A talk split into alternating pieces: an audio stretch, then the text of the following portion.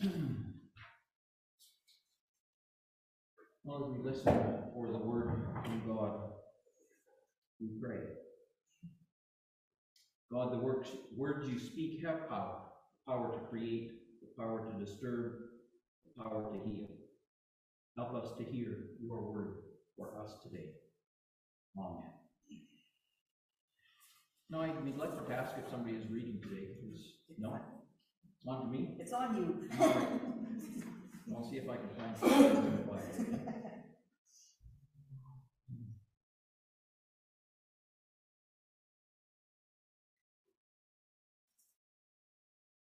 So the first reading is from Paul's letter to the Philippians, from the fourth chapter, verses one through nine.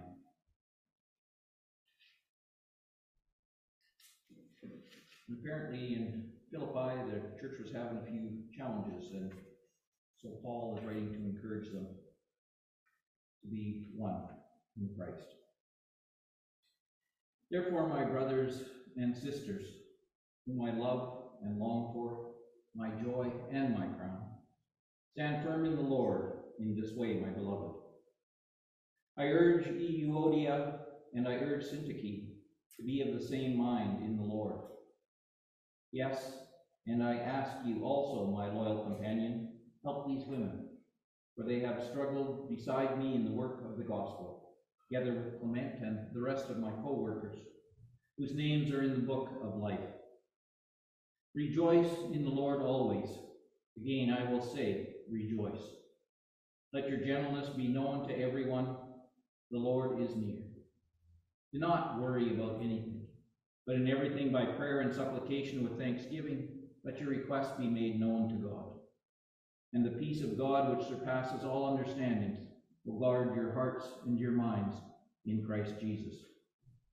Finally, beloved, whatever is true, whatever is honorable, whatever is just, whatever is pure, whatever is pleasing, whatever is commendable, if there's any excellence, and if there's anything worthy of praise, think about these things, and keep on doing the things you have learned and received and heard and seen in me, and the God of peace will be with you. This is a part of our story. Thanks be to God. Join me in a brief word of prayer.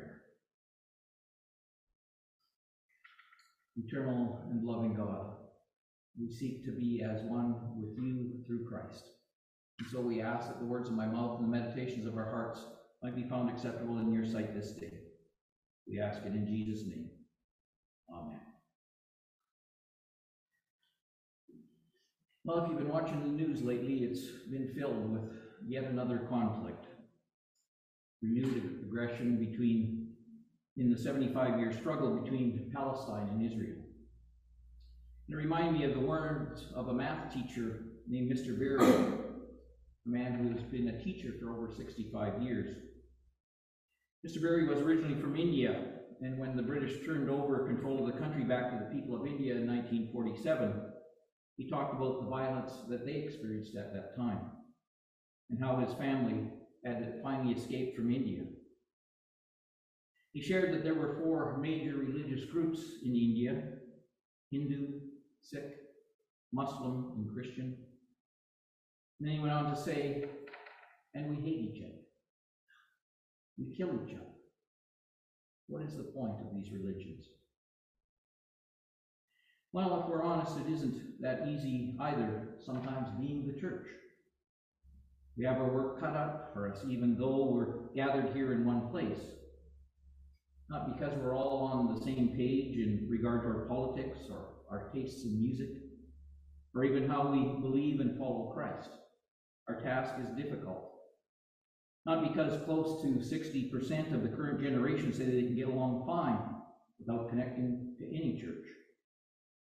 The true instigator of any congregation's difficulties being the church is Jesus.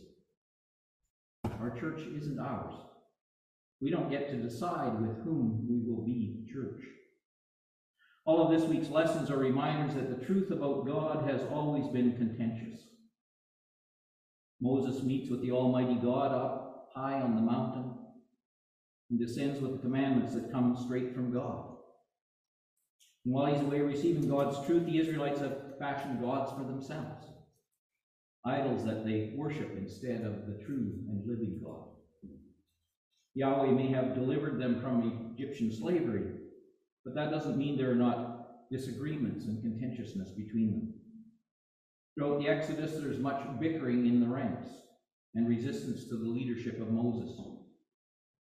The Revised Common Lectionary today links the closing words of Paul's letter to the Philippians with the story of the Hebrews' idolatry with the golden calf. Paul reminds the church at Philippi that their ancestors disputed and were divided all the way back to the Exodus. And now in their church, it continues. And in this week's gospel, Jesus tells the story of a master who gives a gracious invitation to a grand feast. But the invitation is refused by those who are invited. So the master, in exasperation, invites to the feast not only the good, but also the bad. What does the realm of good of God look like, Jesus says? A feast with both the good and the bad at the table. Contentiousness among Christians. Disagreements about the purpose and mission of the church. Otherwise, genteel and decorous Christians showing their fans. While it's true we live in a combative, quarrelsome age where political divides also afflict the church, it's important to see some of this trouble as an expected spin off of Jesus' wildly expansive notion of salvation. The Savior who sets out to seek, find, and save the lost. When criticized because of the company he kept at his table, replied, If you're sick, if you are well, pardon me, you don't need a doctor. I've not come for good, respectable, Bible believing, justice advocating, biblical worldview, holy living, moderate, sensitive to people's, others' wounds, church people. I've come for sinners, he said. Only sinners. Or as Paul put it to one of his contentious, disagreeing, combative congregations, he might be willing to die for a really, really good person, but he shows his love for us that he died only for bad people. I remind you that Jesus got into all manner of difficulties, not because he refused to be married to a woman, not because of questions about his orthodoxy or his biblical interpretation.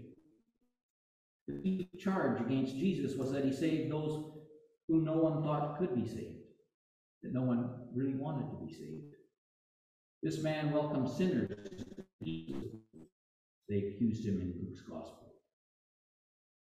Never once did Jesus command us to love the lovely, or the lovable, and the loving. Never did he allow his disciples to waste time attempting to determine which sin was the worst, or who to ban from discipleship. Welcoming outcasts and saving sinners were his obsessions, and he paid dearly for it. Jesus' determination to save sinners, only sinners, would be challenge enough for us, sinners without Jesus' equally determined insistence to put those being redeemed sinners all together in the church. Because of Jesus' peculiar definition of salvation, we must be saved as a group. His ministry begins with the formation of a band of disciples. Paul didn't go forth in the world asking the Gentiles thoughtfully to consider his message and then come to a personal verdict upon the truth. Paul went about planting churches, calling them the body of Christ, Christ's bodily physical presence in the world. So if anybody encounters the risen Christ, it will be through the ragtag, divinely contrived gathering, otherwise known as church. Christ prayed, fervently prayed that all of his followers would be one, and commanded us to get along with one another. And yet from the first we've been unable to fully live up to his expectations, having so little in common except our love for him. In the church, let's face it, we congregate because we've been assembled. And little wonder that from the first there was disputation, division, and problems with keeping it together as a congregation. In the Sunday's epistle, Paul writes to the Philippians, and he writes some high sounding theology. But then he says, Come to an, an agreement in the Lord. unity in the congregation, agreement with one another, how to get along like Christians in the church. That's at least a, a concern of a third of all of Paul's letters. This morning's scriptures from Philippians included. And maybe it's of some comfort to know that even in the congregations cared for by St. Paul, there was from the first difficulty keeping unity in the congregation. And I'm saying that church difficulties with unity and togetherness are often a function of Jesus' determination to save sinners, only sinners, and then to put them together in communion with one another in the church. To be honest, the most challenging aspect of being commissioned by Christ is to be gathered by Christ with those whom we have little in common, perhaps, other than Christ. And whatever work Christ does in the world, he chooses to do it in concert with the unity uh, with the unruly choir that he assembles. He comes to us, calls us to follow him, sends us out to do work for him together. Christ, the great delegator, the relentless congregator. Salvation in Christ is always as an ensemble. Now, if I'm honest, the hardest part of be, being a minister is having to work with anybody that Jesus drags in the door. and it's okay, you can go ahead and tell me the truth. The tough part about being laity is having to listen to the unlikely ones whom Jesus has called to preach. My fear is that at the last judgment, I'll not be condemned for bad preaching, but rather Christ will say, It's nice to see you, but where are the others that I asked you to bring with you? Division is easy. It's a natural propensity in a culture of rugged individualism and consumerism. Togetherness is hard. And congregating requires empowerment from outside ourselves. Not I, but Christ lives in me. When Jesus interceded for us, he prayed not that we would bow to biblical authority, that we would be orthodox or prophetic, or even that we would be right. He begged God to make us one.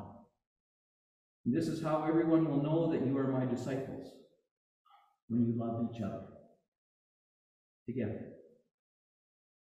Christ's propensity to congregate his followers, to save and deploy us together, means that you can expect differences and disagreements, arguments and dissensions, in even the most loving and caring of congregations. We should probably be surprised when we're all on the same page about anything other than Jesus. Differences in our congregations can be life giving, the result of our trying to be a faithful, loving, caring congregation. And we need to be willing to debate, to listen. And we should expect to be corrected and thereby brought closer to Jesus by a fellow Christian who may or may not be our personal type.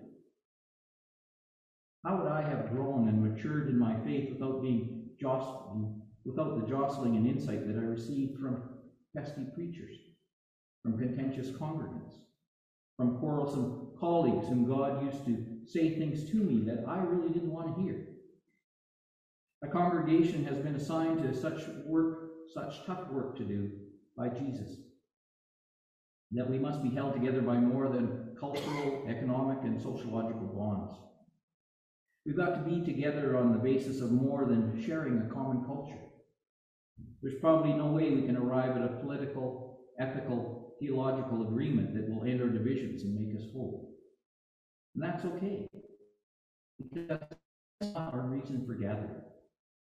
The sole source of our togetherness is that Jesus Christ has come to each of us, called us, commissioned us, and then gathered us together.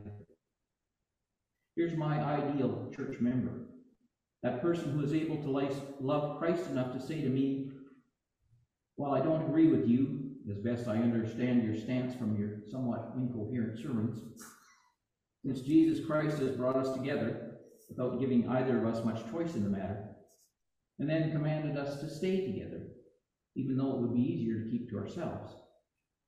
I'll keep talking. I'll continue listening and praying that we will grow more committed to Christ together.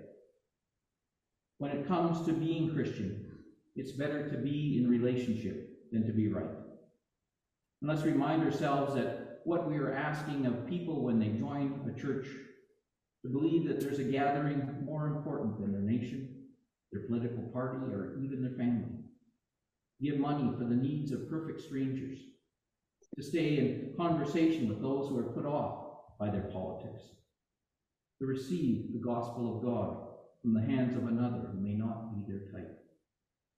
It's so much easier to leave a congregation than to stay and try to achieve the togetherness that Jesus wants for us. So if we're going to be with Christ, it appears that we must continually find a way to be in congregational community, togetherness. The courage to congregate is part of the way that Jesus saves each, each of us. In each congregation, the church, yes, the poor old church, has been given the truth about God. God really is in Christ, reconciling the world to himself, bringing all things together. How? Maybe not exclusively, but certainly primarily through the congregation. Congregations just like this one and its life together. So let's show the world that Christ is capable of assembling people who have little in common except him.